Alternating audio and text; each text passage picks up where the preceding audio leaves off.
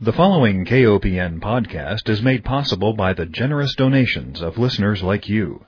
Please consider a donation to listener supported community radio, KOPN. You can donate securely on our website at kopn.org. Hi, welcome to Food Sleuth Radio, where we help you think beyond your plate.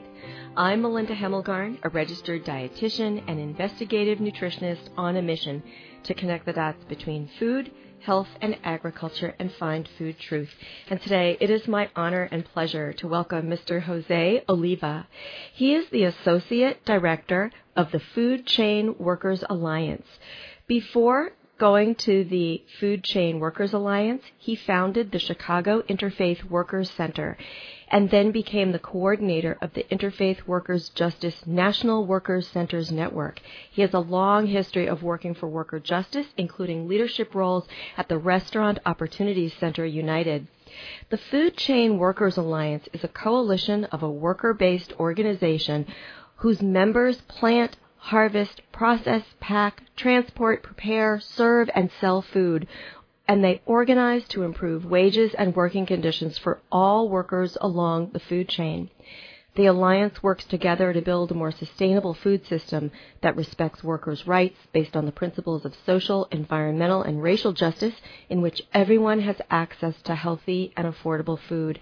I had the pleasure of hearing Mr. Oliva speak in Detroit spring of 2014 and he spoke about what it was like to be a food service worker and I thought I need to have Mr. Oliva on Food Sleuth Radio.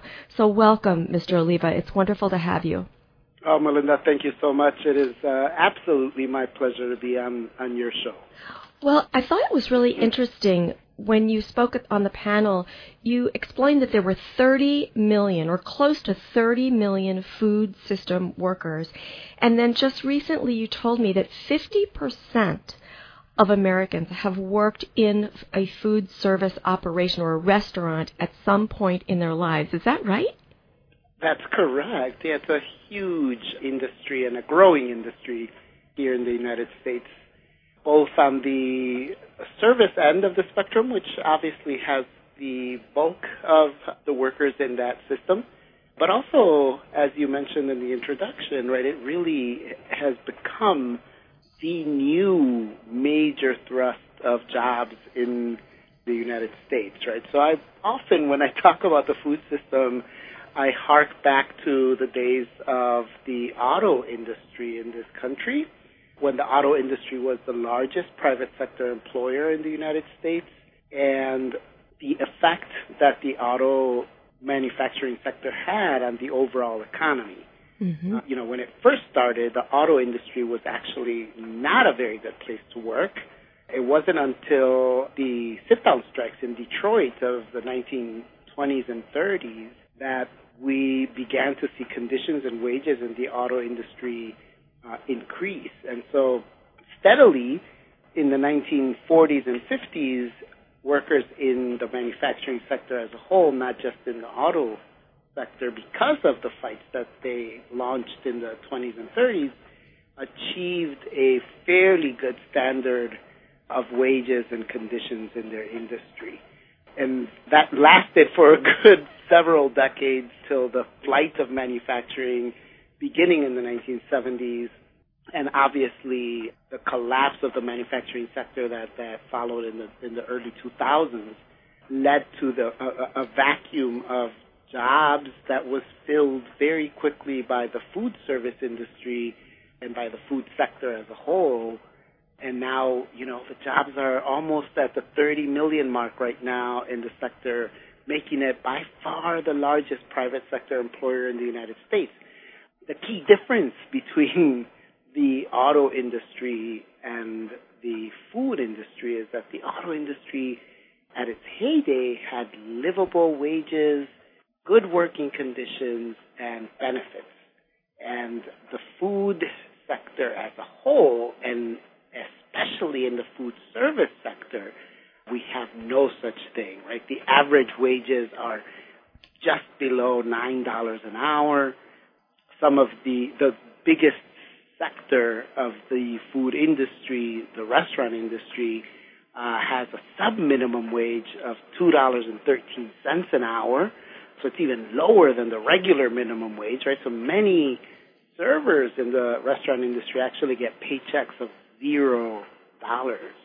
And so you know, I could go on and on and tell you all about the horrors of the food industry. But the, the good news is that there are organizations out there who are fighting to improve conditions and to increase wages because they know that just like in uh, the case of the auto industry, the only way to recreate the middle class of this country is to actually improve wages, improve conditions in the biggest private sector employers so that it could have a pull effect on the overall economy rather than a push effect. Mm-hmm. Uh, so that's what the Food Chain Workers Alliance is doing. It's bringing together all of those organizations so that we together can have a broad strategy of how the food system as a whole can have better jobs, better conditions, which is directly related to better food, right? If workers are able to afford good food, that's what will become more available in the market because that's where the demand will be.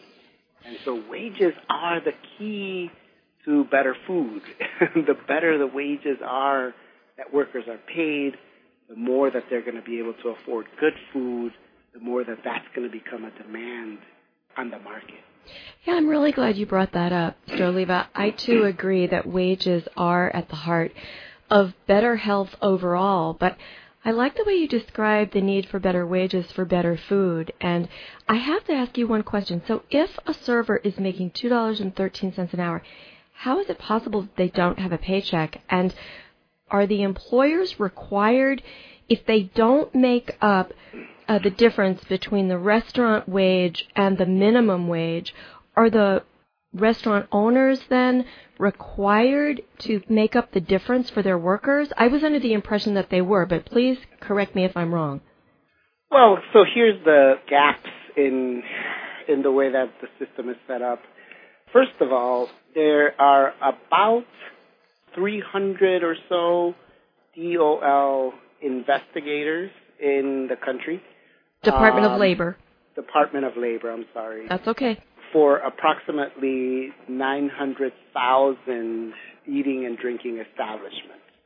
So, impossible, right? Just the, the math of that is impossible for every single Department of Labor investigator to see, to even understand a pattern, for instance, that might be taking place in a particular sector, let alone investigate and find each one of the places that are breaking the law, Uh, actually identify them, right? Yeah. so what we end up with is a lawless situation where sure, the law says that the employer is supposed to make up the difference, but employers know that the chances are very, very slim that they would ever get caught if they don't make up that difference. So workers, servers, especially in that situation, know that they're living off tips. As a matter of fact, that's one of the campaigns that ROC, the Restaurant Opportunity Center, is working on right now is a campaign called Living Off Tips. You could actually uh, go to that website, livingofftips.com. And part of what we've uncovered as we began to look into sort of the legal infrastructure of this is that it was the actual National Restaurant Association, or as I like to call it, the other evil NRA. It was them who set up this infrastructure to begin with. And their logic was, well, you know, customers can make up the difference, right, when they tip. So if a tipped employee is getting $2.13, but they're making an additional $10 an hour on tips, then that's not only enough, it's a livable wage, technically. Right. Now, the reality is that that might be the case for some servers who might be working in a fancy downtown restaurant somewhere, but the vast majority of servers don't work in those restaurants. The vast majority of servers are working midnight shifts at IHOP, right, where mm-hmm. you get mm-hmm. three or four tables at the most during your entire six or seven hour shift. And so what you end up with is a sub minimum wage that not only is subsidized by consumers, but it is actually the product of and engineered by the restaurant industry and the product of the restaurant industry's power in Washington D.C. Mm-hmm. So we're, you know, we're, we're hopeful that restaurant workers together with farm workers together with warehouse workers together with all of the other workers in the food system can identify these loopholes, bring them to light, and of course change some of the legal infrastructure, some of the laws that exist in this country so that we have a more fair distribution of wealth, which is what the bottom line of all of this is, right? It's it's really about who in the one percent of the folks who own the restaurant corporations like the Darden Corporation or who own the large agro-industrial companies like Monsanto, they control oftentimes the way that the legal infrastructure functions in this country. Mm-hmm. You know, it's interesting. I know that the National Restaurant Association consistently lobbies in Washington against livable wage legislation, which hurts families. You know, on the one hand, we say that we support children and we want to we want to protect families, but if we really wanted to protect families, we'd want to provide a livable wage so that people could afford healthy food. And uh, well, the interesting thing, Melinda, sorry to interrupt, but no. the interesting thing about these companies like Darden and Monsanto and the National Restaurant Association is that they're also the biggest players on things like organics, for instance, or healthy food, or there's a ton of money that got poured into the campaign in California that ultimately defeated the the right to know. The right to know. The right to know legislation, the GMO labels. That's right. It's very So interesting to see who were the, the big same funders. company. So so Yeah. they're not only on the wrong side of the labor end of the spectrum, they're also on the wrong side on many of the other health related and environmentally related pieces of legislation that would make not just the working environment better for workers, but, but it would make the living environment better for all of us. Yeah. You know, Mr. Oliva, one of the stories that I thought was so interesting when you were on the panel in Detroit had to do with your own experience and how you mm. came to this work. And Yeah. you used to work at a Red Lobster, is that correct? Yeah, so I came to this country from Guatemala back in uh, 1985. And my mom, one of the, she was a school teacher in Guatemala, which is why we had to leave. But one of the first jobs that she got was in a restaurant. And I remember looking when we went to pick her up with my dad, I remember looking into the restaurant and thinking, wow, that's a really cool place to work, right? The, the energy, the dynamism, everything about it just attracted me. So my first job was actually in the fast food sector of the industry, and then when I graduated college, I started working at Red Lobster. And you know, my experience I think was very similar to what a lot of other people experience in the industry, which is wage theft. You know, I remember my very first paycheck or non-paycheck, right, was less than forty dollars, and the only reason that I got the forty dollars was because I was being paid a training wage. My second paycheck was zero, zero dollars, and that's you know because I was a server, and they don't, you don't make any money as a server, right? It all goes to taxes, and so all of your money literally comes out from tips, and that was a shock to me. I couldn't believe it and I didn't understand how other servers did it, how people could survive just from tips. And so I started asking around, and people started telling me that very truthfully that they would eat food as much as they could at work so that they didn't have to buy food and they would take home food. And then people started realizing that the food that they were eating was actually making them sick. That it was giving them, you know, that it was just it's bad food, right? It's fried. It's Yes, as a dietitian, I advise against eating fast and processed food. Exactly. Yeah. and that's and that's the stuff that people were eating because that's all they, uh, you know, literally that's all they could eat. Yeah. And so, you know, it it it was a shocking experience. I remember coming home one day and telling my mother about my experience in, in the industry, and she said she said that she tried to warn me. She said I I tried to tell you how hard it was. You were too illusioned with with the industry already, so I didn't want to de-inflate you, but I thought that it would have been better if you didn't go into the industry.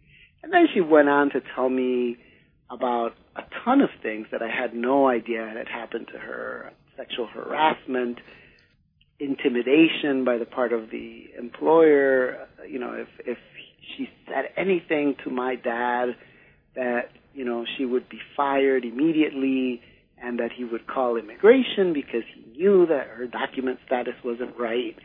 You know, it was just a, a, a series of stories that I had never heard before that informed me about the industry in ways that I had no idea, right? And, and sure enough, a lot of the things that she was telling me began to manifest themselves in my workplace, not necessarily directly with me, but with the folks around me, right? I had a friend who worked the same shift that I did, and she was called into the manager's office, and she came out about half an hour later, and was very upset and just went in the uh, went to pick up her jacket in the back and then and stormed out.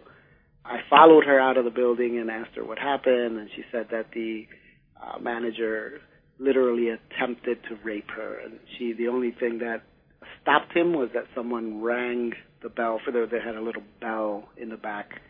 Somebody rang the bell so that they could come in, and he had to stop. Let me just take one moment, Mr. Oliva. Listeners, Mm-hmm. if you're just joining us, we are speaking with Mr. Jose Oliva. He is the Associate Director for the Food Chain Workers Alliance, which is a coalition of worker based organizations whose members plant, harvest, process, pack, transport, prepare, serve, and sell food, and they organize to improve wages and working conditions for all workers along the food chain.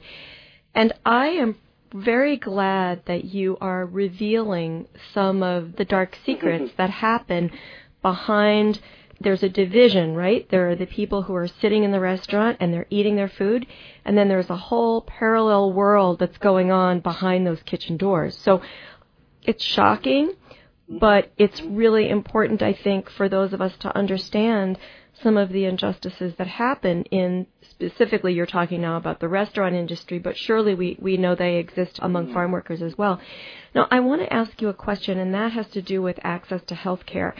It's so important, of course, that we not report to work sick, especially when we're handling another person's food.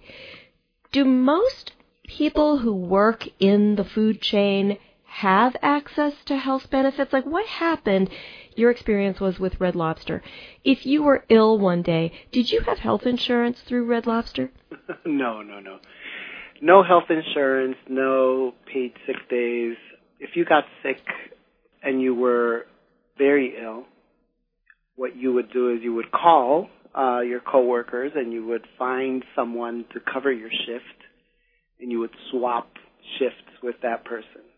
Mm-hmm. If you weren't sick enough that uh, you had to stay in bed, you would just go to work sick, which is what most people continue to do today, right? There are only nine municipalities and one state that requires paid sick days as a law. Uh, Connecticut is that one state, and you know the nine cities are vary in size, but uh, uh, New York is the biggest one. But it's not a national law; it's not a federal law, and so what we end up with is this patchwork of places that are better for diners and for workers, Yeah. and places that are not because it's not. It takes very little imagination to conclude what the outcome is, especially in terms of uh, contagious diseases, when you have sick workers serving, preparing, etc., the food that you're eating. And so, and it's not the worker's fault, right? I really want to stress that it is not the worker's fault. I I had to go to work sick a couple of times, and it wasn't because I wanted to. It was because I had no choice. It was because I was living off tips, and if I didn't go to work, I didn't get paid. I had no money to pay the rent. I had no money to pay the bills. Mm-hmm. And so, and so I just could not afford to stay home. So paid sick days legislation really is a solution to that. That's another thing that the National Restaurant Association has been opposing feverishly. They've spent millions of dollars lobbying members of Congress and, and state legislators to oppose any paid sick days legislation. As a matter of fact, it's because of them that paid sick days legislation has failed in a number of municipalities where it's been proposed. But that's one solution. I mean, clearly there's other parts of the food system where I think it's also important to have not just paid sick days, but you know, access to health care. So one very clear part of the food system where this is especially important is in distribution folks who are actually taking the food from the farms and packaging it and sending it to grocery stores and or restaurants work primarily through day labor agencies, through these temp agencies that don't provide any benefits at all.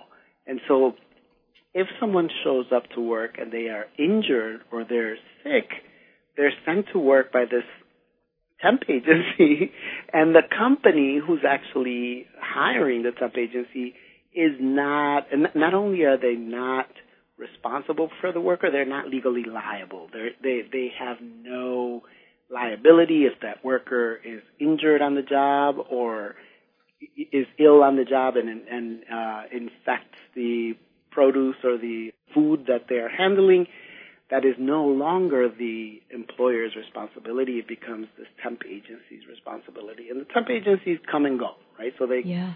Uh, can fire the temp agency because of that, right? If somebody complains and hire another temp agency, and it could be the same owner for both temp agencies. They just have different names for the agencies. So these are huge things. There's an organization here in Chicago called Warehouse Workers for Justice that does amazing work bringing warehouse workers. They're also a member of the Food Chain Workers Alliance, bringing workers from that industry together to um, improve wages and conditions.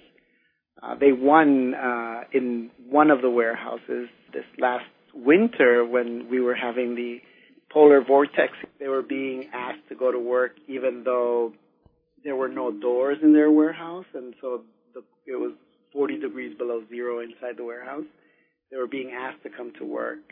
Still, people got frostbite, and they finally had enough and organized themselves and won a heater placed inside the inside the warehouse. So that you know, it's there's plenty of examples of how if you come together with with other uh, folks in your sector, whether that's you know other workers or whether that's folks in your community to demand better food, that it can be done, right? That there are ways to fight back and, and win better conditions for all of us. Mm-hmm. So, Mr. Oliva, what I would like to know is since you have come together as a coalition, you know, all of these different worker based organizations coming together, do you find that you have been more successful with this solidarity approach in terms of changing policies for the better? Yeah, absolutely. I think we've done a couple of things that have changed the landscape of food worker organizing. One thing that we've done is that we have created a fair amount of awareness in the food movement. So, you know, before we came on the scene, I think uh, most folks that thought and worked around food thought about three things, right? What does food do to me in terms of my health, my body? What does food do to the environment um, in terms of chemicals and toxins that were dumped into the environment? And what does food do to our communities in terms of access, in terms of uh, prices, etc.? And very few people were thinking about or talking about what does food do to workers, right? And yeah. so how are the people who are actually making the food, how are they treated? What effect does that have on the food itself? Yeah. So are people who make our food or who produce our food or who grow our food, if they're treated badly, does that go into our food? And of course, the answer is yes, right? So from one end of the spectrum to the other, right? Whether it's farm workers or restaurant workers. If workers are paid better, they treat the food better, they are actually more careful with the food, they have a sense of pride in their work. If they are paid badly and treated badly, they can care very little about not just the food, but the job itself, right? It can become just sort of a an exercise in futility because you're barely making ends meet as it is. Yeah. And so that consciousness, the, the awareness of understanding that workers are part of our food system, mm-hmm. that is one huge accomplishment that the Food Chain Workers Alliance has been able to achieve. We're, we still have a long way to go. I'm not saying we've done it.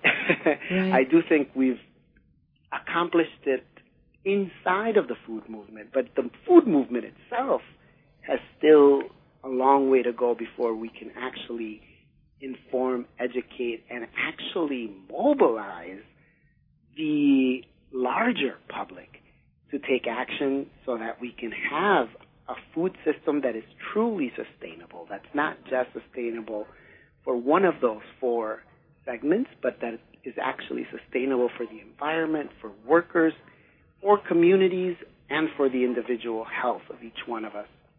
Well, I want to thank you very much for being my guest and sharing some of your stories, not only about your own experience, but about the work that the Food Chain Workers Alliance does. And I'm assuming that the website has information for listeners if they want to join. Are there legislative or action alerts that we can take part in to stay informed? Absolutely. You could go on foodchainworkers.org and sign up for our uh, email list, and you can you will be getting uh, action alerts. Uh, everything from you know right now we have an action alert on banana workers in Guatemala. We also will have a national day of action on July 24th around the minimum wage. And so we hope that your listeners can join us and visit our website, sign up for our email alerts, and become active in this movement. Thank you so much.